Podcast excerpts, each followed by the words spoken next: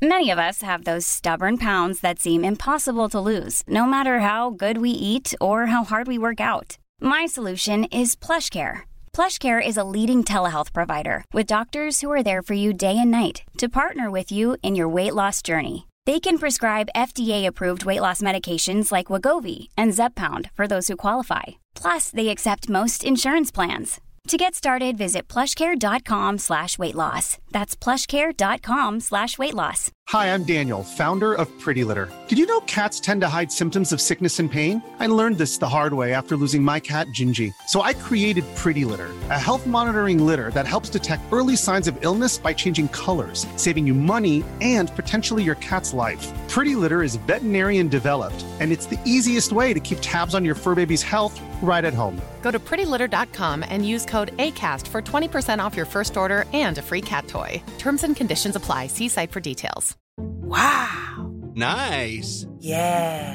What you're hearing are the sounds of people everywhere putting on Bombas socks, underwear, and T-shirts made from absurdly soft materials that feel like plush clouds. Yeah, that plush. And the best part? For every item you purchase, Bombas donates another to someone facing homelessness. Bombas. Big comfort for everyone. Go to bombas.com/ACAST and use code ACAST for 20% off your first purchase. That's bombas.com/ACAST, code ACAST. Quality sleep is essential. That's why the Sleep Number Smart Bed is designed for your ever-evolving sleep needs. Need a bed that's firmer or softer on either side? Helps you sleep at a comfortable temperature? Sleep Number Smart Beds let you individualize your comfort, so you sleep better together. J.D. Power ranks Sleep Number number one in customer satisfaction with mattresses purchased in-store. And now, save 50% on the Sleep Number Limited Edition Smart Bed for a limited time. For J.D. Power 2023 award information, visit jdpower.com/awards. Only at a Sleep Number store or sleepnumber.com. I don't need a lot of brains in this business. I mean, I've always said if you got an IQ of 160, give away 30 points to somebody else because you don't need it in investments. What you do need is emotional stability. Wow. Very first tech IPO, and it's a big one. Stock market hit an all-time record high today. A crash is coming now, whether it's 6 months from now, 12 months, 36 months, no one knows. There's a bear market about every 5 years. We've gone 8 years without one. People have to realize this is the biggest IPO ever.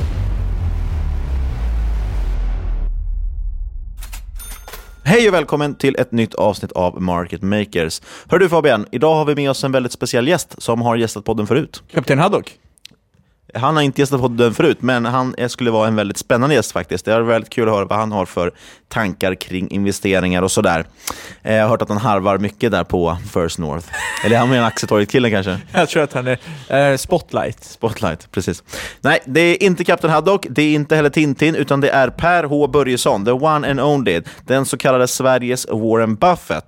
Vi intervjuade ju Per i avsnitt 30 av podden. Det tycker vi ska lyssna på först, för där tar vi upp liksom grunderna, hans investeringsfilosofi, grundandet av Spiltan och en hel del annat, liksom vitt och brett. Exakt, så om det är någonting i det här avsnittet som ni tycker att vi inte tog upp, ja, då är det antagligen för att vi tog upp det i förra podden. Så precis. Det här blir liksom lite mer djupdykning, väldigt bolagsspecifikt för många portföljbolag för Spiltan. Vi försöker fokusera lite mer i alla fall på de noterade bolagen, eftersom det är det man kanske mer själv kan dra nytta av, så att säga. Men vi pratar också såklart lite om noterade portföljen, lite deras tankar allmänt, och det är väl framförallt då för de som gillar Spiltan och kanske vill bli eller är aktieägare.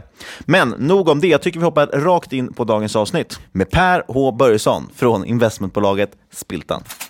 Men innan vi drar igång med det så ska vi berätta att vi är sponsrade av FundedByMe, som nu ska noteras på NGM Nordic MTF, och därmed kommer man alltså kunna handla en aktie via till exempel sin nätmäklare. FundedByMe, de är bekanta för våra trogna lyssnare, och det handlar alltså om Sveriges största sajt för crowdfunding av företag. Och man har faktiskt kontor i 6 länder utanför Sverige och ger alla möjligheten att investera i onoterade bolag. Något som kanske är man blir extra sugen på efter man har lyssnat nu på Per och Börjesson prata om deras onoterade portfölj. FundedByMe, de byggdes ju för crowden, och nu vill man alltså även sprida ägandet av bolaget till crowden. Första handelsdag för den aktien, det kommer vara den 8 mars. Och något vi tycker att man ska göra är att kolla in deras webbinar som de håller dagen innan, alltså den 7 mars. Där kommer man kunna få svar på sina frågor kring bolaget och notering. Det är alltså en ypperlig chans att ställa de där kniviga frågorna till vd till exempel. Givetvis så lägger vi in en länk till det här i avsnittsbeskrivningen. Vi lägger också in en länk till bolagets hemsida där man har investerarinformation och informationsmemorandumet. Allt detta är sånt man ska läsa, för som vanligt är alla investeringar förknippade med risk. Är du intresserad, ta del av informationen, gör din egen analys och så vidare. Bolaget i fall kommer att handlas med kortnamnet FBM, alltså FundedByMe, MTF A och FBM MTF B för B-aktien. Första handelsdag 8 mars och vi säger stort tack till FundedByMe. Då säger vi välkommen tillbaks till podden, Per H. Börjesson. Tack så mycket. Vad har hänt sen du var här med sist? Ja, vi har gjort ganska många nya. Det var i början på 2018, va? Någonting sånt där. Vi har gjort, förra året gjorde vi, och dels anställde vi både 2 nya investment manager och en CFO.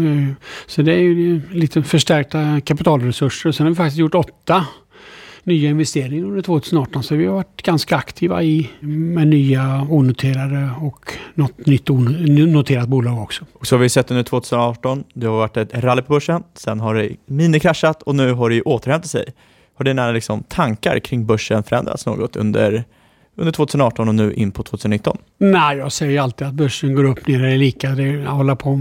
Varje år kommer någon nästan sån här 10-15% och sen är frågan, är det den stora kraschen som börjar eller kommer det komma tillbaka? Men jag tycker inte man ska tänka på det. Man ska köpa bra bolag och vara långsiktig över våran modell, så vi tittar inte på de här kortsiktiga svängningarna. Tänker ni någonting så kring timing på så sätt att om det faller så nyttjar ni det, att ni alltid har en viss kassa så? Är det någonting ni tänker på? Ja, det har vi haft. Nu har vi haft ganska stor kassa här och nu har vi ju, kommer vi göra en investering och så tänker vi att det vore ju kul att ha. Så hade vi inte 2008, då hade vi var vi fullinvesterade. Det var lite tråkigt då när man såg men så det är väl planen att vi har en kassa på 6-7% så att säga. Och nyttjar ni, för ni har ju en portfölj också med bolag som är större, mer likvida bolag. För att SCA tror jag att du nämnde det sist vi pratades vid. Använder ni den någonting också då? Tänk att det lite är som en kassa fast den följer index i alla fall. Ja, den är ju planen så att säga, men vi är ganska obenägna att sälja då. Jag är bra på att köpa men jag är dåliga på att sälja så att vi försöker vara långsiktiga även i de innehav. Men om det skulle dyka upp någon jättemöjlighet i onoterat, då kan vi sälja de här lite mer likvida, lite större bolag vi har. Hur kommer det sig att ni har, för det känns som att det blir ju mer och mer onoterat. Varför hamnar det där? Varför föredrar ni det framför börsen? Ja, det är ändå, man är ju ensam entreprenören och man kan köpa billigare då än börsbolag. Är det massor med folk som följer analytiker så det, och det är lite roligare att kunna vara. Och det är det här varumärket vi har byggt upp, att vi köper och behåller, vi har en exit-strategi, att vi kan locka till oss entreprenörer och göra affärer som inte är möjliga för någon annan egentligen. Och det är ju jättespännande att vi börjar och blir mer kända för det. Hur mycket, eller säg så här, när det ska gå in i en investering, hur mycket baseras på någon typ av trendspaning? Alltså så här kommer samhället utvecklas i framtiden jämfört med kanske kolla liksom värderingar i nutiden? Ja, det är väl både och, men man utgår ju från de här bolagen när de dyker upp nu, eller vi har ju fått mycket mer tack vare de här affärerna vi har gjort och skrivit om dem, så har vi mycket större inflöde, så vi träffas ju varje vecka. Och det är klart att det ska ju vara en tillväxtpotential i bolagen och vi ska tro på affärsidén och så vidare. Så att det är väl det vi tittar mest på. Och sen klart är det ju lite farligt när man håller på med så mycket olika bolag och branscher som gör att man har en tendens att lägga för mycket tid på entreprenörer och inte tillräckligt kanske göra undersökningar om hur branschen utvecklar sig. Men det försöker vi titta på. Ja, hur tänker ni? För ni har ju ändå en relativt spretig portfölj om man säger så. För exempel där Forsa fotboll som är en fotbollsapp då. Och sen kan det även vara till exempel JLM, en fibernät och så. Det finns ingen liksom riktigt gemensam tanke kring det? Eller är det fokus bara på entreprenören? Är det som är det viktiga? Ja, det får man nu säga. Och sen har vi, man kan säga, vi har ju ett stort bett i Paradox då. Och fokus skapar värde då, så tror vi på det. Men sen resten av portföljen är ju extremt diversifierad kan man säga. Och ni har anställt en ny här i Linköping vet jag. En från Almi Väst kom han. Och ni har, jag tänker i Spiltan fonder har ni ju en specialfond mot Dalarna, en mot Småland sådär. Försöker ni tänka så att ni försöker röra er utanför tullarna så att säga, om man tänker det Stockholms? Ja, det är ju en syfte med Björn just att han har kontaktat inom Almi och lite tidigare faser då. Så då har vi gjort ett antal sådana investeringar. Och sen är det en viktig skillnad då på Spiltan fonder. Fattar Kina beslut och Investment AB är ju onoterat. Men vi börjar mer titta på noterade också, fast lite mindre då. som har en tendens att vara lite mer illikvida och så vidare, så där vi tycker att det är lättare att hitta bolag då. Jag vill kanske komma in på den biten. Jag tänker, för om man tittar på de noterade bolagen ni har, så är det ofta ganska just illikvida. Man har ganska låg omsättning om man tittar på aktiehandeln som ligger i dem. Vad är tanken? Ser man det som någonting positivt? Eller handlar det bara om att hitta bolag som inte så många andra tittar på? Ja, det blir ju nästan som ett onoterat innehav. Om vi nu är huvudägare i några mindre noterade bolag med börsvärde på 100-200 miljoner, den är ju i princip illikvid kan man säga. Och vi har inga planer på att sälja dem när vi väl har gått in, så är vi långsiktiga i de bolagen. Ja, ni annonserade nyligen att ni tagit en position i bolaget byggmästare Anders J. Ahlström. Hur går tankarna kring det företaget och caset? Ja, det är ju ganska enkelt. De hade ju stort bestånd ute i Alby då, som såldes. Och så nu är det en kassa på 700 miljoner. Och det är två innehav. Det är Hemla, det är Carnegie som vi tror är en bra bolag. Och så har vi väl Green Landscaping som också är ett bolag på First North som vi också har bra tillväxt. Och sen, men framförallt här är ju lite bett på att istället för att ha typ i räntefonder, så tror jag att de kan göra bra affärer då. Det är ju Stefan Dahlbo som har suttit med Kviberg och Hagströmer med Öresund, så han har ju lärt sig en del. Och sen har jag ju gammal kontakt med Mikael Ahlström som är huvudägare. Han grundade ju Procuritas, så att det var så när den här posten dök upp, så tycker vi var trevligt att vi tror att de kan göra bra affärer med den här kassan då.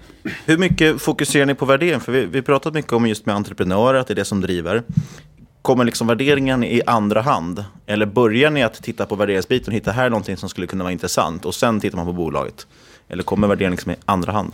Ja, när det gäller onoterade bolag då är det ju ofta höga värderingar om man kommer höga, och då tackar man ju nej direkt så att säga, utan det är ju viktigt, alltså priset, vad du betalar, värde vad du får, va? Så det är ju klart att det är viktigt att du kommer in rätt, men sen i de här tidiga faserna är det ju otroligt svårt att säga, är det här värt 20 miljoner, 40 eller 100 miljoner? Det finns ju inget rätt och fel, utan här får man gå lite grann på intuition och vad man har för förväntningar och vad mycket de har satt in i bolaget så där. Sen om det blir rätt eller fel, det är otroligt svårt att avgöra. Har ni någonting ni tittar på onoterat? För det skiljer sig ganska mycket ändå när man värderar det från noterat. Har ni något tips där ni kan skicka med, just speciellt när ni har Pepins där som många tittar på onoterade bolag? Vad ska man kika på? Ja, det är ju det svåra givetvis. Då gäller väl att man inte... Det är ju budskapet från Pepins då, att man ska satsa i många bolag och satsa lite i varje bolag, i och med att det är så svårt att säga vad är det som är rätt pris och vad är det som är rätt förutsättningar så att säga. Så det där är väl, tycker jag, det, om man inte är superexpert så att säga, eller håller på med det. Nu har vi ju då anställt två investment managers som har lång erfarenhet. Vi har jobbat med det själva i 20 år. Så klart att vi har ju hyfsat bra koll tycker vi på vad man ska värdera med bolag, men ändå är det jättesvårt. Och om man är lekman så tycker jag man ska satsa i många bolag och satsa lite i varje och en begränsad del av sin portfölj med att de är illikvida. Då. Tycker det finns någon tydlig röd flagg, om man ska säga, för ett onoterat bolag där man egentligen bara vill packa ihop sina grejer och dra därifrån? Ja, det finns ju ett antal exempel där bolag är extremt höga värderingar. Och då, det är ju jättesvårt, liksom, är det här bolaget värt 400 miljoner och man gör misstaget att man tittar på 4 kronor per aktie billigt och så. Och liksom, det finns ju exempel, vi har den här HVR Water som har hållit på med emission i 40-20 år och gett ut högre priser och högre, och som jag bedömer det kommer aldrig fungera, men ändå, och det går, är det här fel eller inte?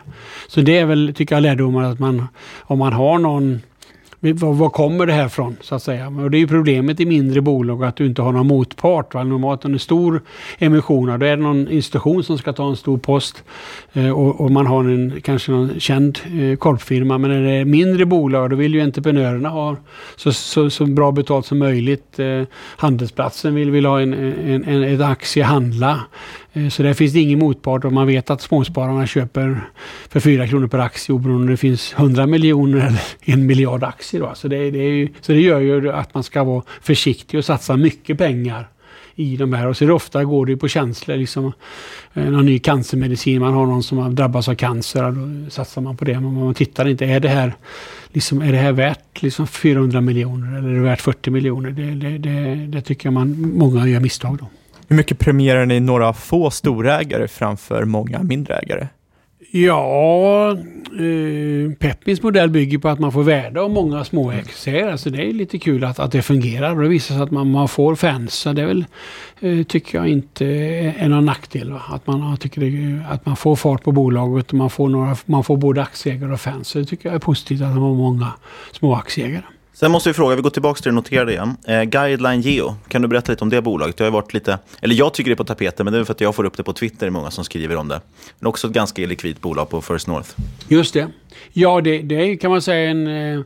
Man gör kartor fast under marken, lite Google Maps under marken, och man har 4 olika teknologier, och det här bolaget är ju snart 100 år gammalt, så det är ju 2 olika bolag man har slagit samman. Så det är ju just att mäta när man letar efter vatten, när man letar efter, man ska bygga till vägar eller lägga in nya rör, eller man ska bygga en nytt Stonehanger, och då använder man deras teknologi. Så det är ju, och man säljer via distributörer runt om i världen då. Och där är ju utmaningen då att få mer serviceintäkter och lära de här distributörerna att bli duktiga. Och sen är det ofta mycket forskningsanslag, så det är mycket försäljning då i sista kvartalet till exempel. Men vi tror bara att det här är något som behövs mer, och att man verkligen använder de här teknologierna innan man då till exempel bygger en väg eller planerar en stad. Att man verkligen går igenom grundförutsättningar så att säga innan man, och att man lägger pengar på det innan man, istället för man bara grävar, då upptäcker man att det är fel jord eller typ någon ny sån här tunnel över Hallandsåsen som inte var så bra kanske. Så man kanske har upptäckt om man använder den här teknologin. Hur hittar ni ett sånt bolag?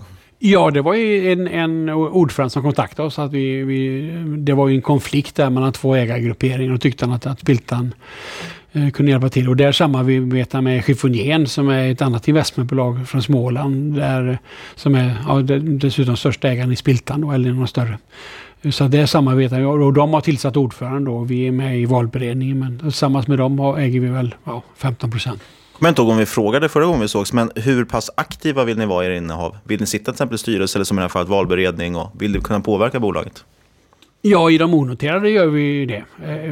När vi går in och tar 30-40%, då är vi med i styrelsen, aktiva och jobbar med bolagen och är aktiva ägare. Och sen klart de här mindre noterade bolag. Det är väl XM Reality och Gyland G. Där är vi med. XM är vi med i styrelsen då, via Björn eller kommer väljas in, och där är vi med i valberedning då i Gyland G. Och vad kan ni bidra med till ett sånt bolag? Vad kommer Spiltan in med för typ av kompetens? Ja, först är det då pengar, men sen är det ju kontaktnät. Och vi hade en liten träff här nu till exempel i Linköping med 4-5 bolag där vi diskuterade hur ska man ta sig in i USA. Då får 2 av våra investmentmanager en diskussion om det. Vi har en årlig vd-träff, vi har kontakter. Så att vi försöker bidra på olika sätt. Vi har kundkontakter eller ny styrelseledamöter. Så att vi försöker vara aktiva i de här bolagen och lansera idéer och kanske våra nätverk som passar just det bolaget. Hur vanligt är det att bolag kontaktar er jämfört med ni hör av er till bolagen? Ja, nu har vi fått, tack vare de här nya investeringarna, så har vi ju ett inflöde hela tiden med nya bolag som vi då går igenom. Nästan varje vecka sitter vi och går igenom och tackar nej eller går vidare med en diskussion. Hur ser den processen ut förresten? Hur många är det? Vems bord landar det på? Och hur ser liksom diskussionen ut? Vem ska det gå via? Är ni ett gäng som ska väga in? Ja, vi är ju 4 investment manager plus jag plus CFO då. Vi är 6 stycken som träffas varje vecka, och då är det någon som antingen säger man, tycker man det här är ingenting att ha, är ni med på det? Och då, eller för dyrt pris, eller vi tror inte på affärsidén. Så diskuterar vi det, och då är ju första steget att de här ser ändå så pass spännande ut att vi träffar dem. Och börjar i en dialog, och då är det ju ofta ett antal möten, och sen måste man ju studera branschen. Och sen om då investment manager är en liten formbärare för det här bolaget. Jag vill satsa på det här, jag tror på det, jag vill vara med i styrelsen, jag vill satsa lite egna pengar. Ja, då går det till Spiltans styrelse då, när det har gått så långt. Och det är alltid Spiltans styrelse som fattar beslut om nya onoterade och ställer ytterligare frågor. Då har ni tänkt på det här, och är det här rätt entreprenör? Och, för vi är ju ändå, det är ju nackdelen med våra modeller att i och med att vi tar minoritetsposter så sitter vi lite grann i baksätet, och vi kan inte hoppa av då. Om man är majoritetsägare kan man ju faktiskt sälja hela bolag till exempel. Det är ju normalt inte möjligt ändå. Men kan jag hoppa vidare till och fortsätta på temat kring noterade innehav och gå över till samhällsbyggnadsbolaget SBB, som också de är noterade på First North. Hur kom ni in på SBB och hur går tankarna där? Ja, där... vi fick ju de aktierna. Vi hade startat Kuststaden som var onoterat fastighetsbolag i Oskarshamn, Visby och Västervik, och då sålde vi in dem. De andra ägarna ville få en exit, och då sålde vi in det bolaget till SBB, och så fick vi hälften kontanter, hälften aktierna, och vi har då valt att behålla aktierna. Så vi tror ju på, och då tror jag vi fick dem till värdering 5,80, så de var nästan dubbla sig sedan dess då. Så det var väl ett beslut då. Och han har ju då verkligen dratt på, och varit lite många som varit kritiska att han har gått för snabbt, han har köpt för mycket fastigheter, men han har väl stabila hyresintäkter då med de här samhällsfastigheterna, och framförallt så nu har han lugnat ner sin expansionstakt, och då får han ju lägre finansieringskostnader, och där är vi även vet att Spiltan fonder har köpt en hel del av hans obligationer, för de tror att han kommer få en bättre grading på dem, och då kan han få eller rating, och då kan han ju få lägre finansieringskostnader. Gamla kommunalrådet från min hemkommun. Ja, precis. Otroligt driftig. Ja, den har gått bra också. Vi kikar på det här. Den har ju gått, tittar man ett år tillbaka på, så har det gått upp 80%, så det är otroligt bra. Men en tråkig historia då, eller Cool fact, a crocodile can't stick out its tongue. Also, you can get health insurance for a month or just under a year in some states. United Healthcare short-term insurance plans, underwritten by Golden Rule Insurance Company, offer flexible, budget-friendly coverage for you. Learn more at uh1.com. There's never been a faster or easier way to start your weight loss journey than with PlushCare. PlushCare accepts most insurance plans and gives you online access to board-certified physicians who can prescribe FDA-approved weight loss medications like Wegovy and Zepbound for those who qualify. Take charge of your health and speak with a board-certified physician about a weight loss plan that's right for you. Get started today at PlushCare.com/weight-loss. That's PlushCare.com/weight-loss. PlushCare.com/weight-loss. Hi, I'm Daniel, founder of Pretty Litter. Did you know cats tend to hide symptoms of sickness and pain? I learned this the hard way after losing my cat, Gingy. So I created Pretty Litter, a health monitoring litter that helps detect early signs of illness by changing colors, saving you money and potentially your cat's life. Pretty Litter is veterinarian developed, and it's the easiest way to keep tabs on your fur baby's health right at home. Go to prettylitter.com and use code ACAST for 20% off your first order and a free cat toy. Terms and conditions apply. See site for details. Wow. Nice. Yeah. What you're hearing are the sounds of people everywhere putting on Bombas socks, underwear, and T-shirts made from absurdly soft materials that feel like plush clouds. Yeah, that plush. And the best part? For every item you purchase, Bombas donates another to someone facing homelessness. Bombas. Big comfort for everyone. Go to bombas.com/ACAST and use code ACAST for 20% off your first purchase. That's bombas.com/ACAST. Code ACAST. Hiring for your small business? If you're not looking for professionals on LinkedIn, you're looking in the wrong place. That's like looking for your car keys in a fish tank.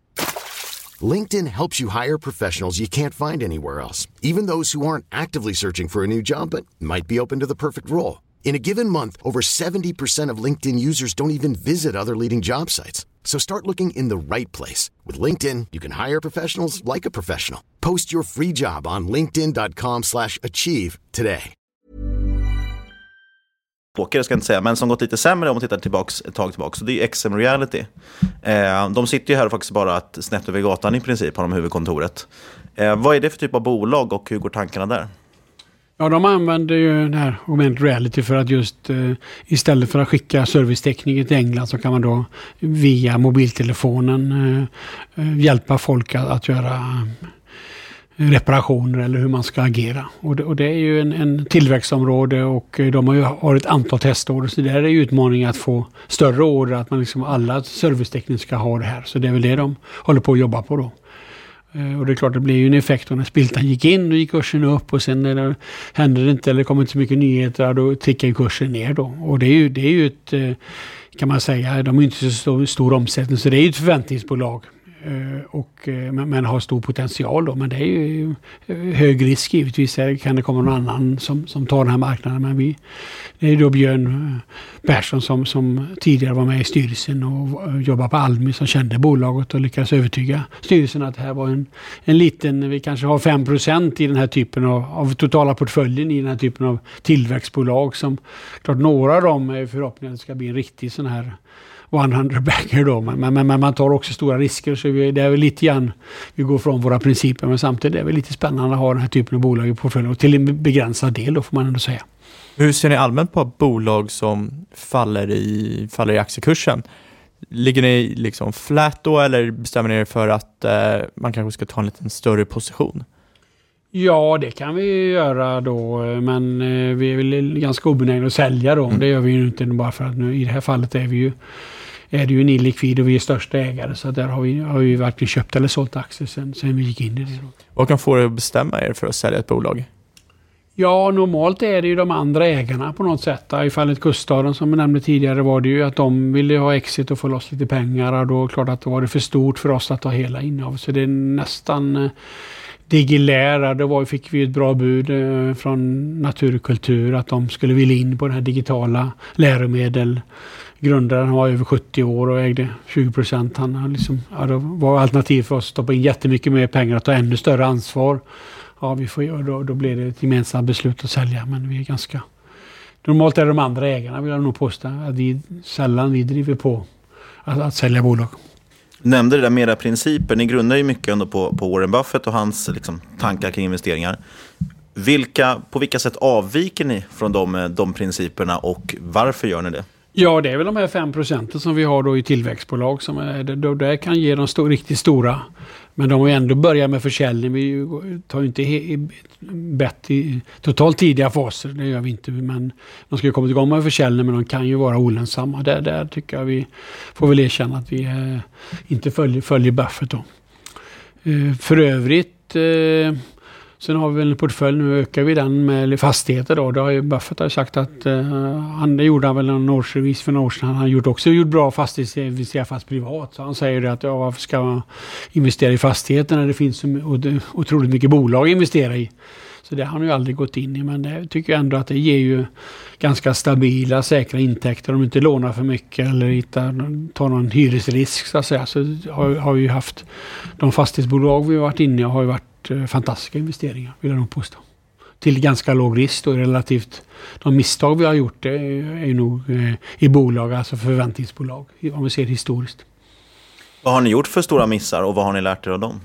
Ja, det är väl ett antal misstagen. Vi hade faktiskt genomgång i styrelsen när vi hade några bolag som inte gått så bra. Det är ju att man inte kolla referensen på entreprenörerna. Tror jag vi har gjort ett antal misstag att man är dålig på det. Och att det är fel branschförutsättningar. Det är nog det att man har spenderat för mycket tid med entreprenören och inte kollat branschförutsättningar. Man blir förblindad. Det är ofta att man träffar en duktig entreprenör. Jävla duktiga med och de är framåt och så lägger man för mycket tid med det. Jag tror. Eller att man inte har kollat. Det här var faktiskt inte... lika bra individer som de sa. Det tycker jag är de två misstagen vi har, i några fall har vi gått på som har kostat pengar då. Om man tänker på, jag har ganska mycket onoterat. Nu går det ju som då lyssnare till exempel att investera i Spiltan-aktier till exempel. Om man inte gör det eller om man vill titta själv liksom på onoterat, så här, vad kan man ta för lärdomar av era liksom, investeringstankar eller investeringsprinciper? Ja, det är ju att det onoterat är ju svårt va. Så då tycker jag nog man ska köra den här Pepins-modellen, man ska investera lite i många bolag. Det tycker jag nog är lärdomen att själv gå in och börja investera i onoterade bolag. Ja, då ska man nog jobba lite heltid med det och vara affärsängel. Det finns ju många som är framgångsrika med det, men då ska man ju ha ganska bra kassa så att säga, i och med att det ändå är illikvida tillgångar, och då är det klart att det är väl bättre att satsa på lite mindre börsbolag kanske eller typ bolag som kommer ut från Pepins. Jag tänker också som alltså era investeringsprinciper och era en filosofi så att säga. Hur kan man lära sig av den som privatsparare? Ja, den här våran grundidé är att vi inte har en exit-strategi och liksom vara extremt långsiktig. Det är lite svårt. Där har vi ju en fördel. Om du kommer och ska köpa ett onoterat bolag och aldrig gjort det förut, då litar ju inte den entreprenören på dig. Men om vi nu har 20 års historik och visat att vi står för det här, då är det ju svårt att använda den modellen som privatperson. Och det är vi nog ganska unika. Inte många som har byggt upp det här varumärket. Ett onoterat bolag, Flattered, som ni gick in i. Isabella Lövengrips bolag. Det måste jag fråga, det tycker jag är intressant delvis allmänt hur tankarna gick där och hur det har varit att investera tillsammans med henne eller jobba tillsammans med henne blir det egentligen.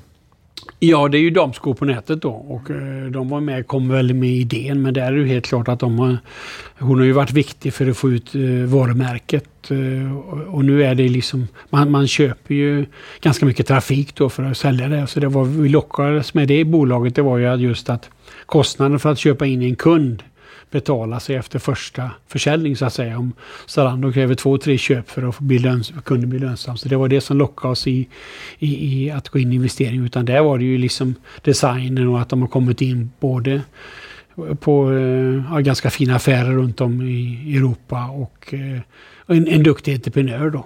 Och så nu är ju inte hon, det var en ganska liten faktor i det hela att Löfgren var med. Hur ska man tänka kring varumärkesinvesteringar som ändå, man kan säga att Flatter där, man investerar ju ändå i Blondinbella?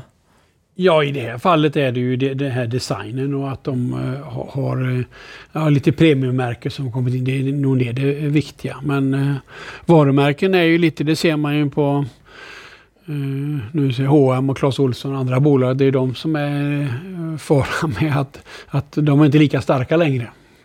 Kan man ju se med internettrenden och så där får man ju vara lite mer försiktig än nu ser på Buffett som investerar i Coca-Cola och andra varumärken att det har inte gått bra heller nu. Jag tänkte de skriver ner sina varumärken med $15 miljarder i fredags. Den är lite jobbig faktiskt. Lite lyssnarfrågor då. Delvis är det några som undrar med Pepins. Vad är liksom nästa steg där? Kommer man kanske titta på att sänka courtage? Hur ska man göra det mer lättare att använda det till exempel? Ja, det är ju steget där och det är ju en anledning varför jag har rabatt på Spiltan-aktien är ju att det kräver lite mer aktivitet och kurtaget är högt. Så det har vi för diskussion. Så nästa steg där är att man ansöker om att bli en MTF och då får man automatiska uppkopplingar till kanske Avanza, Nordnet eller vilka som vill göra det. Och då blir det ju dels lättare att handla och det blir lägre courtage och vi har även diskuterat att vi ska ha lite courtage-rabatt här för att det är många som klagar på just att det, och det är handpåläggning nu, det är anledningen då att det blir handpåläggning när man på det sätt vi handlar just nu då. Och sen har du även det här med ISK som i och med att Spiltan-aktien formellt sett är en och alla andra bolag på Pepins är onoterade. Och det blir också en fördel om man blir en MTF. Så det är ett antal som vi tror, det vet jag inte exakt när det blir, men förhoppningsvis någon gång under året kommer vi att lansera MTFen med Pepins. Är det bara då för Spiltan-aktien eller blir det för fler aktier? Ja, då får man ju välja då. Vissa bolag är ju lite större och lite, så där får man välja då. Men vissa andra bolag passar den nuvarande modellen bättre då. Har du funderat på att göra någon typ av aktiesplit för Spiltan-aktier för att få ner kursen per aktie? Det är ju en faktor också som gör att det är lite svårhandlat och det klagar väl folk på också tills man måste spara 5 gånger 2 000 kronor för att köpa en Spiltan-aktie. Så att det är en faktor och det har ju kommit upp med jämnare mellan dem. Jag säger ju att en pizza blir inte större att dela på den, men det är klart att den är lättare att köpa så att säga. Det blir effekt. Och sen är jag lite mot det här med, på det här sättet får vi också långsiktiga ägare. Det är ju fördelen med att man går inte liksom och tradar eller man får ju långsiktiga ägare som en fördel med att ha en hög pris. Men det får en effekt att det är lite negativt ur handelssynpunkt. Men vi vill inte att man ska trada. Vi vill ha partners för livet att säga. Och då passar den här modellen också. Och sen är det lite kul och annorlunda också då. Jag tänker ju på Buffett, deras A-aktier där som kostar. Det är väl drygt 1 miljon någonting ligger de väl på styck. Man har aldrig gjort en split. Ja, men tyvärr så går inte det i Sverige. Vi har ju undersökt om vi skulle kunna ha en babyspiltan också. Men tyvärr måste alla aktier i Sverige ha samma kvotvärde. Så det går alltså inte att göra en babyspiltan. Vi skulle kunna lägga ett antal spiltanaktier i ett separat bolag. Och kalla det för det har vi ju funderat på också. Men det blir lite krångligt också kanske. Sen har vi såklart fått in frågor om Paradox. Så det är alltid svårt spiltan kommer betalt pratar om Paradox. Innan vi tar det, hur ser du på Paradox? Ja, de kom ju med en kanonrapport här, så det var ju jättekul, och även sista kvartalet var ju bra, att de, trots att det inte kommer några nya spel, så ökar man omsättning och vinst, va? Så det är klart att det är ju en tycker vi jättespännande. Det kommer ju ett spel här nu i april som också är gamla, den här historiska strategispel med rundrom då, som vi tror på. Och så har de ett antal spel på gång, i och med att nu har de haft mer pengar och mer kassaflöden, så att det är en kombination av lite bett på nya spel och att man köper spelstudios runt om i världen, och man har den här stabila kundbasen som spelar mer och mer. Så att jag tycker det känns jättebra. Sen är ju bolaget högt värderat givetvis, och det kan man ju säga, men samtidigt är det bra bolag alltid högt värderade, kan man tycka då. Ja, för den vanliga siffran som alltid kommer där är just att det har växt till en ganska stor andel av portföljen. Men, och då, jag drar lite siffror här då, som jag har skrivit om förut också då, med en eventuell brasklapp att jag har räknat fel på någonting. Men för då är det en del som beskyller och Spiltan för att det är en one-hit wonder, liksom att man har bara lyckats med Paradox. Den faktiska avkastningen om man exkluderar Paradox är ungefär 20% per år. Och det är ju väldigt bra, drygt 20% till och med. Medan med Paradox blir runt 50% då, sedan 2011. Men ser ni några problem med att ha stort innehav, eller liksom, är det så enkelt att man tycker att det är så pass bra bolag som man vill inte dela ut till aktieägare eller sälja av eller så? Ja, vi har ju sålt successivt, så det är klart att det är också en faktor som gör att framförallt de som är i min ålder, som har varit med i 10-20 år, tycker att Paradox dataspel är konstigt, och så har man då stor andel Spiltan i sin portfölj, då blir det att man säljer av. Och de som köper Spiltan, det är ju många ungdomar med 90-talister som tycker att det är spännande med dataspel, och klart att med tanke på att det omsätts det väl en 10 miljoner kronor Paradox-aktier varje dag, så det är ju märkligt att inte fler köper aktier via Spiltan med 30-40% rabatt, va? Så det är lite märkligt, men samtidigt lär man ju känna bolaget, och man har ju mer så vi känner att det har förutsättningar. Det är ju faktiskt så att om marknaden om ett år värderar bolaget lika högt, då har ju faktiskt Paradox stigit med 30-40%. Så det är det jag tycker man missar, och vi tror väl att det är en snabbväxande bransch, och det är många som tycker att det är det bästa bolaget i klassen, just med kombination av nya spel och organisk tillväxt. När vi pratar om Paradox måste jag slänga in en fråga. Vad tycker du om Pagan Fury? Fantastiskt. Det var totalt orättvist att de blev... Alla kritiker röstade ner dem på Melodifestivalen. Så det var en besvikelse att de åkte ut direkt faktiskt. Vad tror du om den här typen av liksom indirekt marknadsföring för spelbolag och andra typer av bolag i framtiden? Ja, det är ju, de säljer ju musik för ganska mycket pengar. De har ju en kille som gör musik på Paradox, i och med att spelarna har musik och så kan man sälja den. Så det är ju en intäktskälla, inte så jättestor i stora hela, men det är bra marginaler på den, så att det är väl jättespännande. Man kan ju ha t-shirt och man kan ha massor saker som man, och även brädspel och annat, så att det gör de, ja, i det stora hela blir det inte så stor andel, men det är en sak man kan utveckla ännu mer, tror jag. Tror du kan locka in en annan typ av publik till Paradox? Ja, det är ju möjligt då, för att det är ju en utmaning givetvis att de som är där, som har lagt hundratals timmar, de fortsätter att spela. Men det är klart, det tar ju tid att komma in i spelen, så det är ju en utmaning då. Ja, då har vi avhandlat lite om Spiltan, dina investeringar och så. Men en stor fråga som vi har fått från lyssnare, det är vad du gör när du inte är Sveriges Warren Buffett. Det vill säga, vad gör du på din fritid? Ja, jag är ju... Jag är ute med hunden, morgonpromenader, läser böcker, inte bara finansböcker. I lördags var jag på Mackmyra, gjorde lite studiebesök. Jag har fått i present av mina barn och gjorde lite lynchning av Mackmyra. Så det var ju kombination då, som vi har lite aktier idag som inte har gått så bra då. Så kan man fråga om man ska vara med i nyemissionen. Men annars är det väl skidåkning, är ju en stor... Ska åka till Alperna här någon vecka, så att det är väl det vad jag sysslar med. Men annars är det klart att jag tycker inte så stor skillnad mellan att arbeta och läsa böcker. Och, så jag tycker att jag arbetar och har fritid hela tiden i princip. Spelar ingen Paradox-spel? Nej, jag har inte.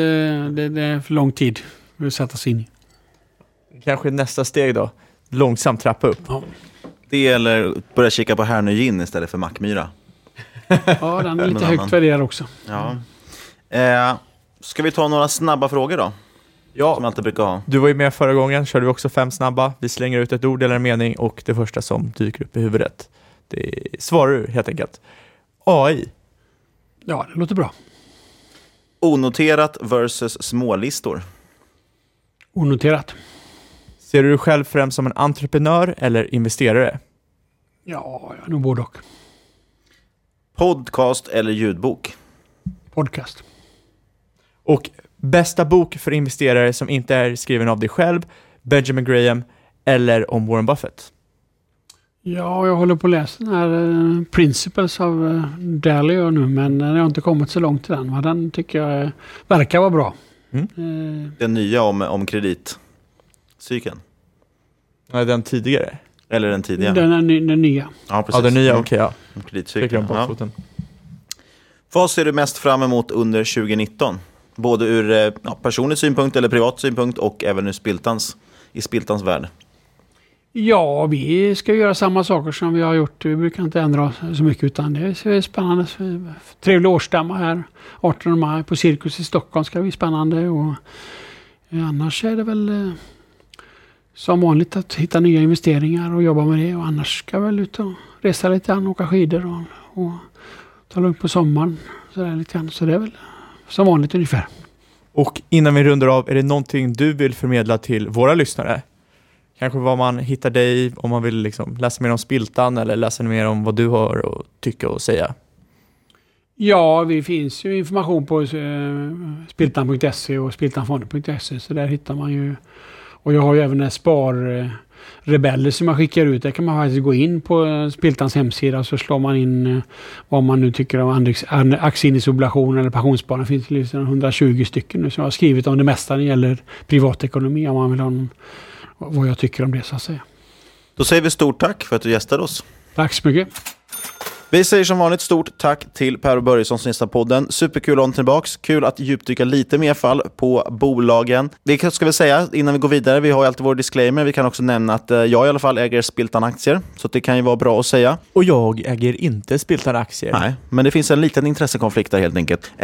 Och som vanligt, inget du hört i den här podcasten ska ses som rådgivning. Alla åsikter är våra egna eller vår gäst i det här fallet, och eventuella sponsorer tar inget ansvar för det som sägs i podden. Tänk på att alla investeringar förknippade med risk och sker under eget ansvar, men om du vill bli förknippad med risk så kontaktas gärna på podcast@marketmakers.se eller på Twitter, @marketmakerspodd, där även hittar våra individuella Twitters, @Alden_Niklas och @Franzén_Fabian. Snyggt! Och lämna gärna en recension på iTunes, det betyder väldigt mycket. Eller varför inte prenumerera på Spotify eller vad som helst. Och sist men absolut inte minst, Fabian. Tack för att du har lyssnat, kära lyssnare. Du gör våran dag, du gör våran vecka. Och vi hoppas att vi får se dig igen nästa vecka. Så säger man inte, men vi hoppas att du återkommer nästa vecka. Vi får fortsätta sprida glädje i världen.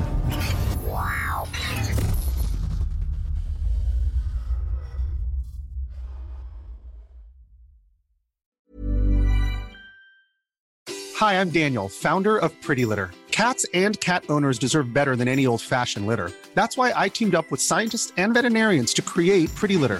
Its innovative crystal formula has superior odor control and weighs up to 80% less than clay litter. Pretty Litter even monitors health by changing colors to help detect early signs of potential illness. It's the world's smartest kitty litter. Go to prettylitter.com and use code ACAST for 20% off your first order and a free cat toy. Terms and conditions apply. See site for details.